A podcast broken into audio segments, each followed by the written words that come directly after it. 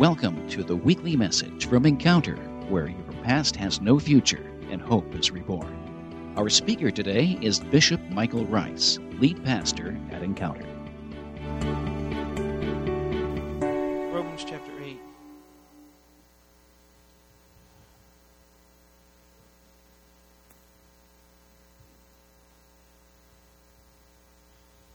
You ever only heard part of the story, part of a conversation, and maybe misunderstood what was going on? We're going to pick up partway through a conversation, and I'm praying by the power of the Holy Spirit that we grasp the entirety of what Paul is saying here. And I'm going to title this simply, I'm asking you a question: are you persuaded? What then shall we say to these things? If God is for us, who can be against us? He who did not spare his own son, but delivered him up for us all, how shall he not with him also freely give us all things? Who shall bring a charge against God's elect? It is God who justifies. Who is he who condemns? It is Christ who died, and furthermore is also risen, who is even at the right hand of God, who also makes intercession for us. Who shall separate us from the love of Christ? Shall tribulation or distress or persecution or famine or nakedness or peril or sword? As it is written, for your sake we are killed all day long. We are accounted as sheep for the slaughter. Yet in all these things we are more than conquerors through him who loved us. For I am persuaded that neither death nor life, nor angels, nor principalities, nor powers, nor things present, nor things to come, nor height, nor depth, nor any other creature shall be able to separate us from the love of God, which is in Christ Jesus our Lord. Father, just asking you now in the next few minutes of this service to continue to engage us. This truth that your word holds, it's your desire that that become a part of our very being. And so God, I ask you now to help me to share your heart and your word with your people. Holy Spirit, I know that you're the real teacher. You're the real preacher. I pray that you would capture our ears today. In the name of Jesus we pray. Amen.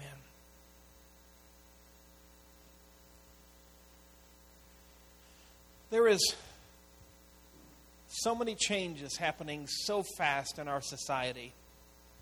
This is not the America of just 10 years ago or 20 years ago or 30 or 40 years ago. And of all the things about our society that concerns me, I guess that one of the things that concerns me, it's got to be near the top of the list, is our lack of personal responsibility. Nobody seems to own their behavior, their actions. They want to blame everybody else for everything else, and they don't want to be responsible to take care of themselves. How many know what I'm talking about? Where that I'm responsible. And I see that same thing is now a part of the body. In fact, I think it probably began there, to be honest with you, because the church is the head and not the tail. But this attitude of a lack of personal responsibility in the body. We forget that the Scripture says, let every one of us work out our own salvation with fear and trembling before the Lord. This is not something we can delegate to another individual. This is not something we can ascribe to because of where we go to church or who our parents were, who our pastor is. And we've now created an environment where we have superstar Christians that somehow people think because we go to that church and we give to that organization and our name is on those books that Everything is okay between us and God. And we seem to lack some personal responsibility, that this reality that when this life is over, you will stand singularly before God. Your husband and your wife will not be there with you. Your dad and your mom will not be there to sign off. And your pastor, your denomination, there will be nobody. This is you work out your own personal relationship with God. And we have lost the reality that it's that. It's personal. That I can celebrate all that God does in John's life, and I can be moved at what God does in Derek's life, but I need to have something of my own. And that I can enjoy your story, but I need to have my story. My wife and I went to pastor a church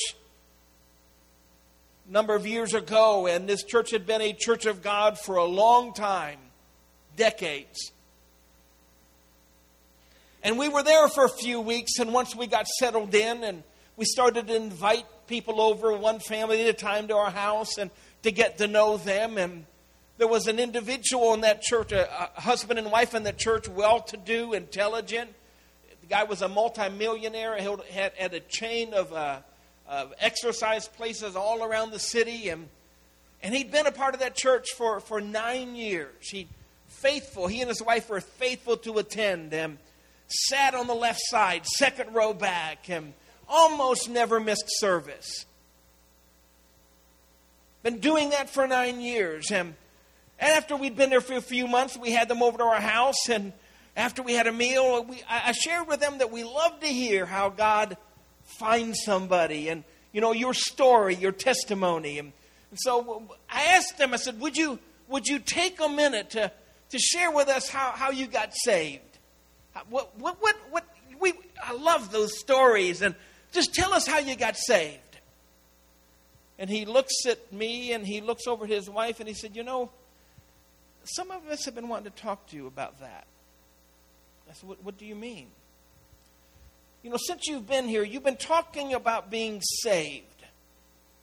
You've been talking about being born again. What does that mean? Do you mean when did we start coming to church here? And I said, no, I was stuck. I don't know how to answer him. When you got saved, when you got a relationship with God. Oh, you mean the first time we started going to church as kids? No. When did he forgive you of your sins? When did you? And we quickly came to the realization they had no idea what I was talking about. And there were other families we invited over, and this was being repeated. But I remember that night specifically, my heart was tore. I was saddened, and yet I was angry. And as soon as they left, I had to go into the bedroom and shut the door. And I said to God, how can this happen, God? How could this man sit in our church for 9 years and not know what it means to be saved? How could this man here preaching Sunday morning and Sunday night and Wednesday night, and nobody ever asked him, are you even saved? We've come to the place in America that it's possible to go to church every day, that the doors are open, and yet split hell wide open, because you've never been told this is a personal responsibility that we have. That I can guide you, and that others can impart to you, and they can speak into your life. But when everything is said and done, if you are over the age of 10 or 11 years old, you alone will stand before God and answer for this question. What did you do with Jesus? And going to church won't fill the need. And saying prayer won't fill the need. And being a demonstrative worshiper won't fill the need. We need to be like Paul. We need to know this. We need to be persuaded of this.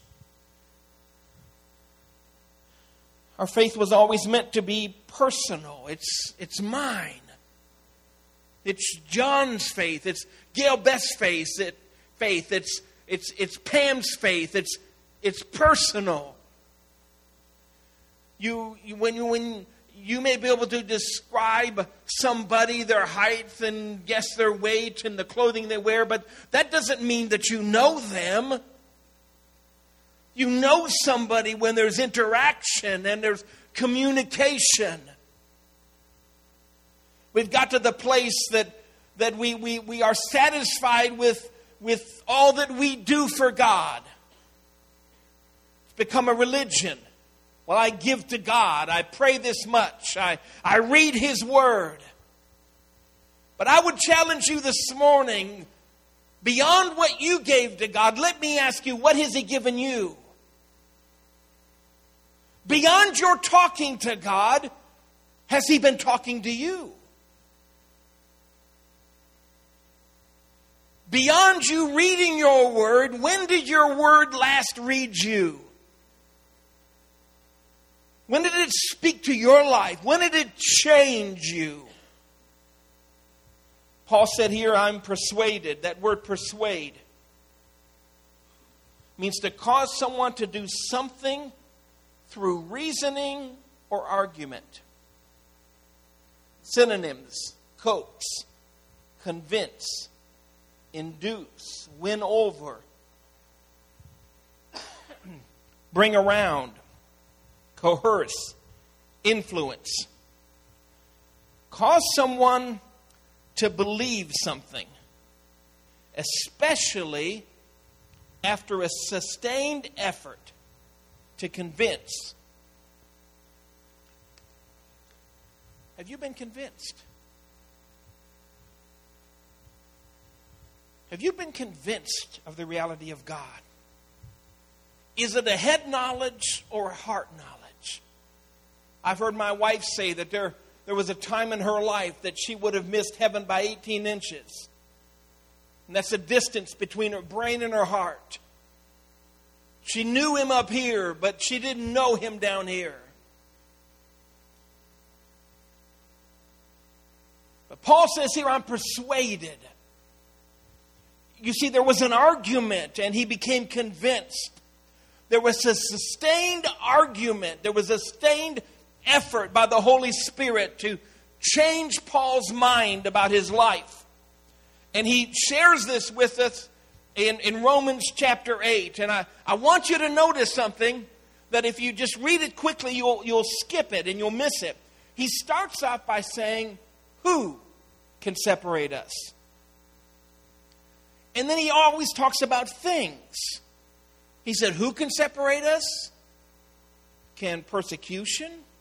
You need to understand something that I said on Facebook here the last week or so, that if you try to engage a supernatural world with supernatural means, you will become frustrated. If you don't understand that you do have an adversary, that is after you, and he's attempting to manipulate and orchestrate things in your life to cause you to be separated from the love of God. If you don't see that, you will never, ever, ever know what it means to be more than a conqueror. To be more than a conqueror, you've got to conquer something or somebody. And Paul is telling us in Romans 8 that there is always a somebody, a who, that does something. If you think that situation that you can't get over just happened, if you think it was just in your cards, if you think it was just dumb luck, you don't understand that we wrestle not against flesh and blood, but against principalities and powers and spiritual wickedness in high places. If you don't know that, if you think you are just a ping pong bouncing through life, and boy, it stinks to be you because this happened to you. If you don't understand, there's a who behind all of that. So who shall separate us from the love of God? Who? Not what, but who. He asks the question who, but he answers it with a what. The what is the tool, but the who is your adversary. Are you getting that? The the situation, the things. You read these verses in Romans 7, 8, 9. It's constantly who and things. Who and things. Who's doing these things? And you need to be persuaded. What then shall we say to these things? If God be for us, who can be against us? He who did not spare his own son, but delivered him up for us all, how shall he not with him also freely give us all things? It goes on to say, who shall separate us from the love of Christ? Shall tribulation or distress or persecution? There's always a who with every situation. But Paul says this. Paul said, I'm persuaded. He said, I know this. I've more than read this. How many's ever flown in an airplane? Would you be okay flying with a pilot who's only read the manual?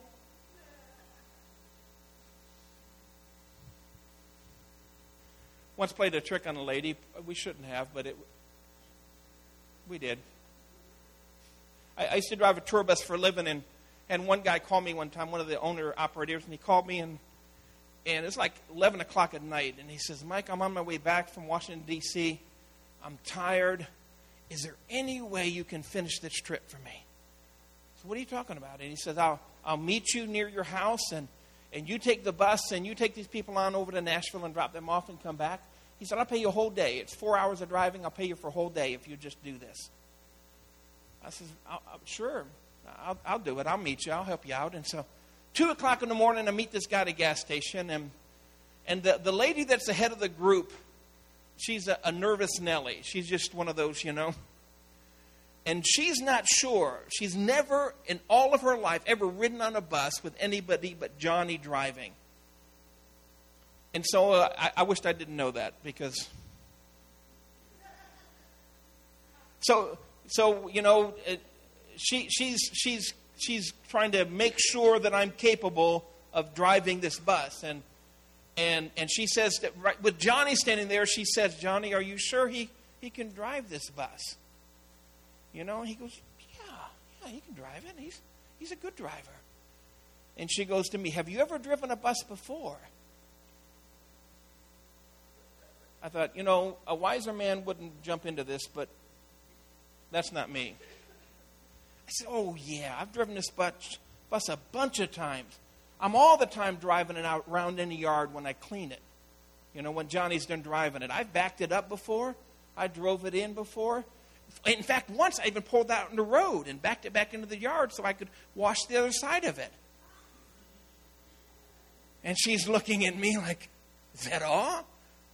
And I said, well, I went probably 50 feet down the road. So I shouldn't have done that. She got more nervous. But I got on the bus. She finally, we settled down, told her we were kidding, and I got on the bus and just started down the highway. And Johnny had, this bus had his issues, and all the dash lights go out. And I'm going down the entrance ramp on the Interstate 75, and all the dash lights go out, and it starts to rain. Well, I've driven the bus before, but I've also driven 15 of the other buses these guys use. I can't remember where the windshield wiper switch is. I pick up my cell phone, calling Johnny as I'm driving, and she's tapping me on the shoulder. She goes, I can't see out the windshield. I said, not now, I'm on the phone. Johnny, where's the windshield wiper switch for the bus?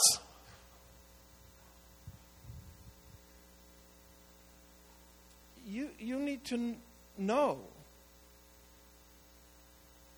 that neither death nor life, nor angel, nor principality, nor power, nor things present, nor things to come, nor height, nor depth, nor any other creature shall ever be able to separate you from the love of God. You need to know that. You need to be persuaded. There needs to be an argument that has taken place in your life where you are now convinced. You have debated this point and you have experienced enough life that It's more than just, you know, I heard somebody preach about that one time, or it's not just a testimony on the screen. This is my personal testimony. I am persuaded. But we never ask the question, how did he get persuaded? Can I tell you, you never know how to fight through a game unless you play the game? We want to be more than conquerors. We just don't want to conquer anything. We want God to conquer it for us and give it to us. We want a badge. There's a phenomenon going on in America today that there are people that are wearing military uniforms. You can even look them up on YouTube. It's called Stolen Valor. They're wearing military uniforms, but they've never been in the military. And they go places just to get the acclaim of man and thank you for your service and discount and meals bought, but they never served in the army. We have stolen valor in the church today. We talk about a God who heals, but we've never allowed him to heal us. We talk about a God who delivers, but we never allow him to let us get to a place where we need deliverance. We don't know that greater is he that is in us than he that is in the world, because we never confront he that is in the world. We don't know that the sting of death is gone because we're never willing to confront death. Paul said, I am persuaded. I know this. I know this. If you've ever debated, if you've ever confronted somebody, if you've ever negotiated, you can tell when they know what they're talking about. You can tell by the look in their eye, they know what they're talking about. I've been in the room. I've been there when demon-possessed people have manifest. And I've been with people who were big talkers, but all of a sudden, when it's in their face, 7 brothers had seen Paul cast out demons, and they thought that was pretty cool. So they cornered a demon one day in a house. And oh man, if a demon could be talked out, these guys could do it. We adjure thee by Jesus whom Paul preaches about. You see, they were never persuaded. They knew Paul was persuaded. When Jesus spoke, they said, never a man spoke like this man. He speaks with authority. He speaks as if he knows what he's talking about. And 2 others said, did not our hearts burn within us? Because when Jesus spoke, he knew the subject matter. You and I need to know the subject matter. We need to have a personal relationship with the healer. We need to have a personal relationship with the deliverer. We need to have a personal relationship with the God who provides. But you will, listen to me for a moment, you will never know he's a healer until you get to the place where you have no other options except God. Or when you choose to exercise no other option except God.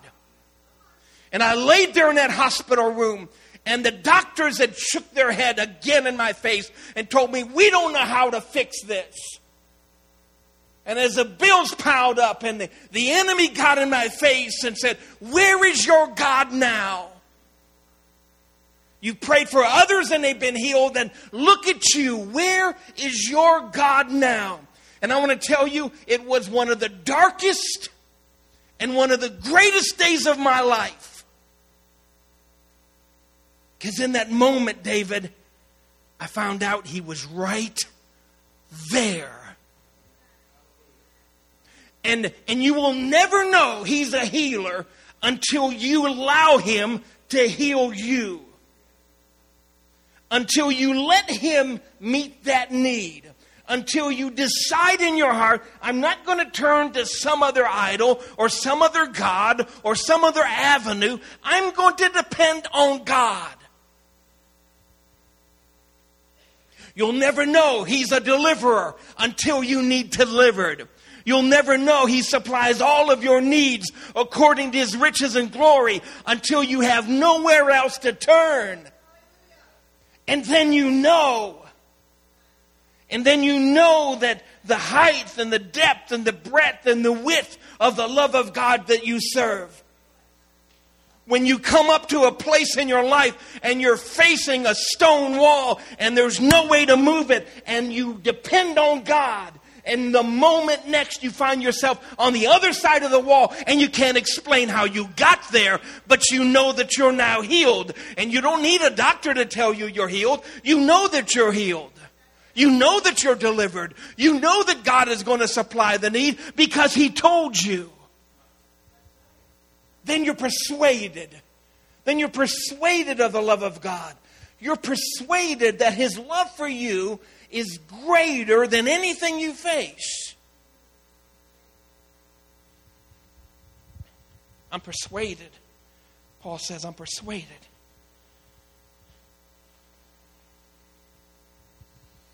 You'll never know. You'll never know. It'll just be head knowledge that he's a healer. You'll never know he's a healer till he heals you. I will never in my life be able to be convinced that God isn't a healer because he's already healed me. I'll never be convinced that God can't deliver you because he's already delivered me.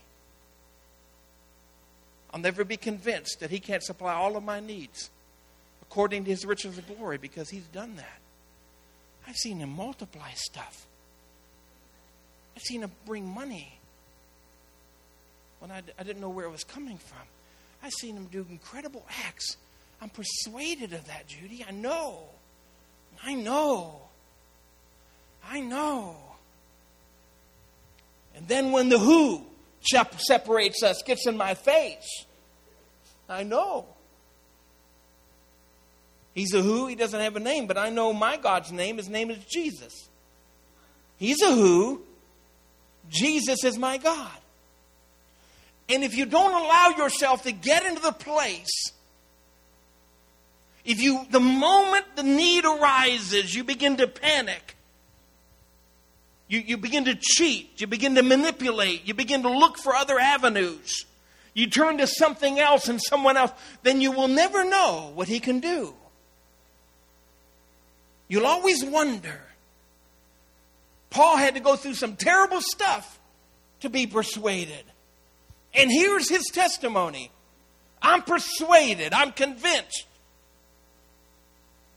that death, nor life, nor angels. Do you understand that he had to have faced death?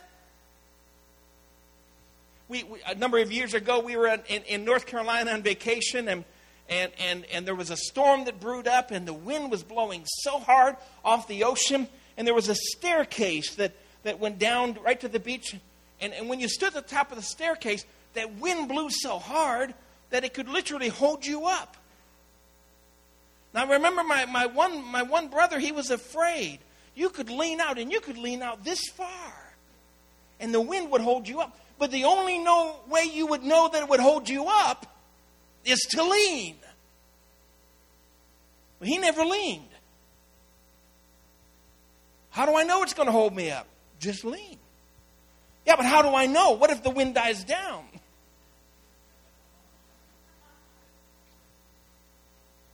And we live our life right there, don't we? What if God doesn't deliver me? What if God doesn't? And we fail to ask the question, who shall separate us from the love of God? Who? What tribulation? What persecution? What difficulty? What stress? What anger? What anguish? What pain? What wound? What financial need? Is any of that greater than the love of God?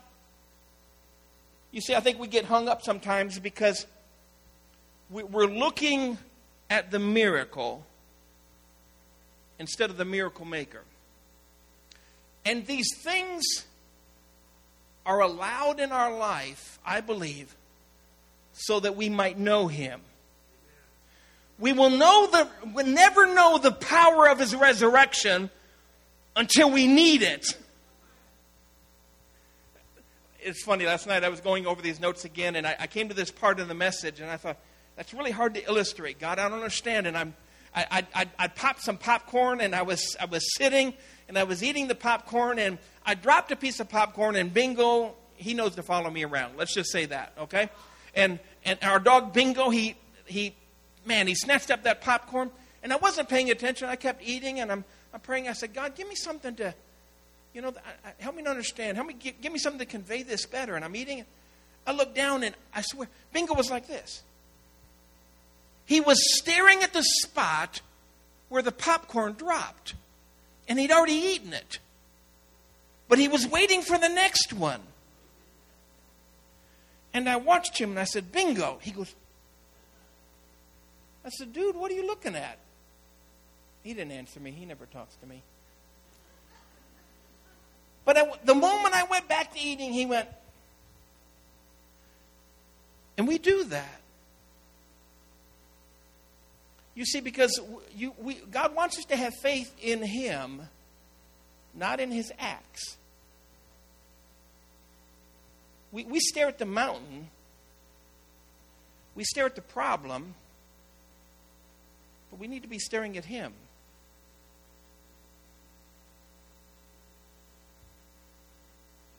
Because these things don't come into our life. So, we got a saying in Christianity that makes my skin crawl. I've heard people say this. I have this sickness because God knows I can bear it. What? Like God's got, I got sickness. Here, Judy can take it. I'll give it to her. Where's the reasoning in that? You see, God allows things to happen in our life so that we can become persuaded like him. We can become persuaded that he is our healer. Not that he heals. Do you ever notice in the scripture that there are those people that knew that God healed, and then there are those people that knew he was their healer? And there's a world of difference. He wants you to know he's your healer. He wants you to know. And the only way you're going to know he's your healer is if you let him heal you.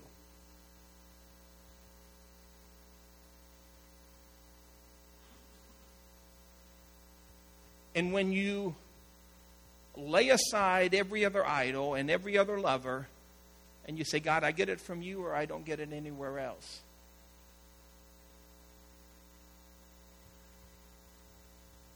If I were to get up in the morning and say, tell Gail Beth, I want a kiss and I want it now. And if you don't give it to me, I'm going to find somebody who will. I'm going to guess that ain't going to go over too well. And yet we do the same thing to God, don't we? God, I need this, and you've got till 11 o'clock, or I'm going to go over here and get it from this person, or I'm going to do this. What if we just said, God, I need this, and I'm looking nowhere else? Your love is greater than this. And if your love determines I shouldn't have this, I'm okay with that too. I want to know you and the power of your resurrection.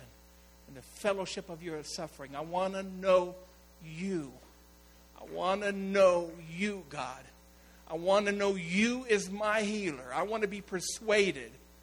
I want to be persuaded, God. I want to be persuaded that death can't separate me from the love of you. That height, God, no matter how much you bless me, or how much it seems like you evade me, God, height nor depth. No matter what happens, God, I know you love me. I'm persuaded of that. I know that. It's every part of my being, God. We need to get to that place that we know that he is ours. Jesus says, depart from me. you workers of iniquity. I never knew you. I never knew you. God says, I knew you when I knitted you together in your mother's womb. I knew you. And the enemy always wants to turn the question to this: does God know what I'm going through? Does God care about me? What an insult. He knows you, and he cares. There's a secret recipe, they say, for Kentucky Fried Chicken. I'm not sure, but it said there's a secret recipe. 17 herbs and spices. There's a secret recipe, if you will, for relationship with God, and it's found in this. Found in the book of Hebrews. It says, but without faith, it's impossible to please him. They that come to God must believe that he is, and that he is a rewarder of them that diligently seek him. Listen to me for just a moment. We serve a loving, compassionate God. But it takes more than compassion to move the hand of God. If all that was needed was the need, then Africa would see the presence of God in greater measure than we do.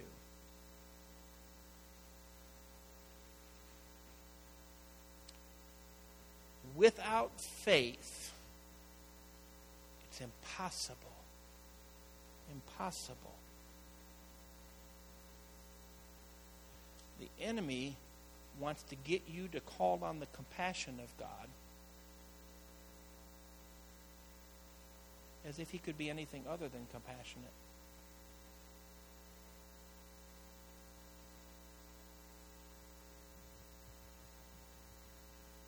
Had one of our sons one time say something.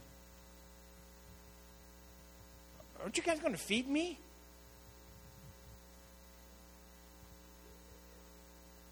Like, where in the world? Where did that come from? When was the last time you ate? It was like 3 hours earlier. I said, how old are you? How many times have we fed you? Have you ever once not been fed? Why would you ask? Are you guys not going to feed me? Dude, it's a few minutes late. Just take a chill pill. And yet we do that to God. He has never once forsaken us. He said, he'll never leave us or forsake us. But it takes more than simply calling on his mercy to get him to move. Without faith, it's impossible to please God. They that come to him must. Everybody say must. You must believe that he is. You must know that he's right there with you. You got to know.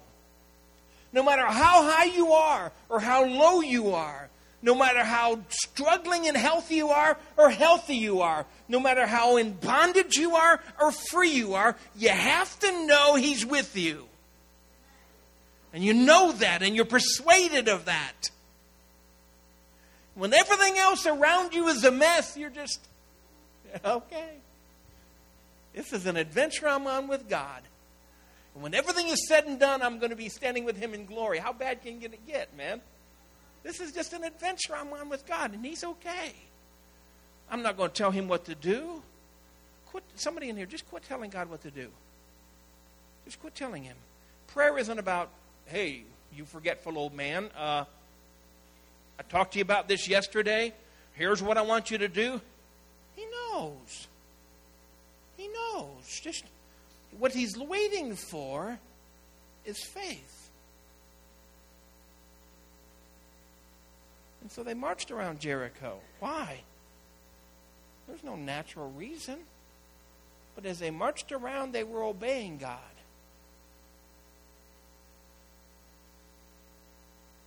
And in obedience is a demonstration of faith. Would you stand to your feet this morning? The moment I said Kentucky Fried Chicken, I lost half of you. I got to fix that. The Colonel Sanders spirit moved in and grabbed people.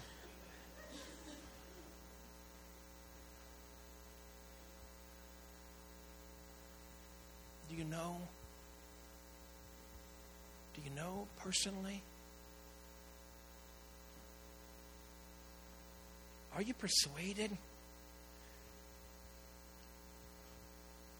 We Christians sometimes are like stuck pigs, aren't we? The moment things start to go bad in our life, oh, why God? Why me? I'm a good guy. Get Brent. He can handle it. I can't handle it, God. We sing, make me more than a conqueror, but don't make me conquer anything. I know you as my healer, though you've never healed me. You're my deliverer, but you've never really delivered me because I squirm out of that situation faster than a long-tailed cat in a room full of rocking chairs. I am out of here, okay? I'm out of this. And we don't allow ourselves. Let me know what I'm saying. We don't allow ourselves .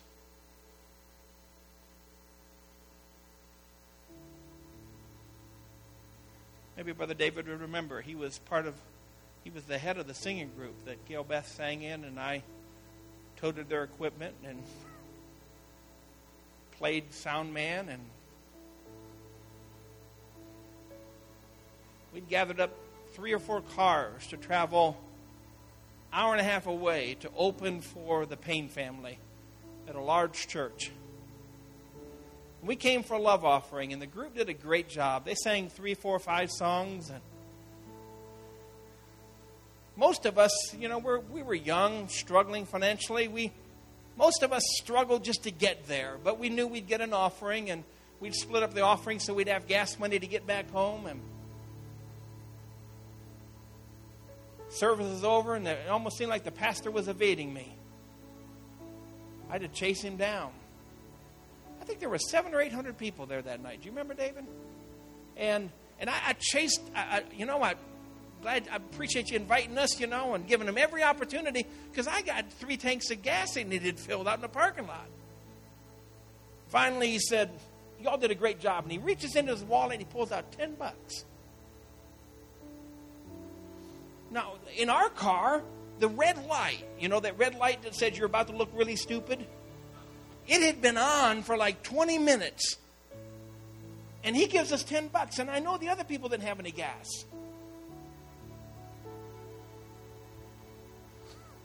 $10? That won't hardly get one car home. I think Dave was the only one that had a job at that time. Gave the $10 up, and Gail Beth and I got in the car. It's like, we got an hour and a half drive home. She says, what are you going to do? I said, I don't know what I'm going to do. I didn't put myself in this mess. So we just drove home. And drove and drove. Now, we'd already knew when that red light comes on, we knew you had about X number of miles. And, man, we'd long surpassed that getting there. And we just drove and drove and drove and drove and drove an hour and a half back home. And just to show, I think it was just to put an exclamation point on it, the next day when I got up, I went out to start the car and it wouldn't start. It was totally out of gas. I think God had just angels just pushing it. But you know what? You'll never know a God who can supply all of your need until you allow yourself not to look anywhere else. And then you're persuaded. Then you're persuaded. Then when somebody stands in front of you with a need, oh, brother, that is bad. Let's hope God can do something with that.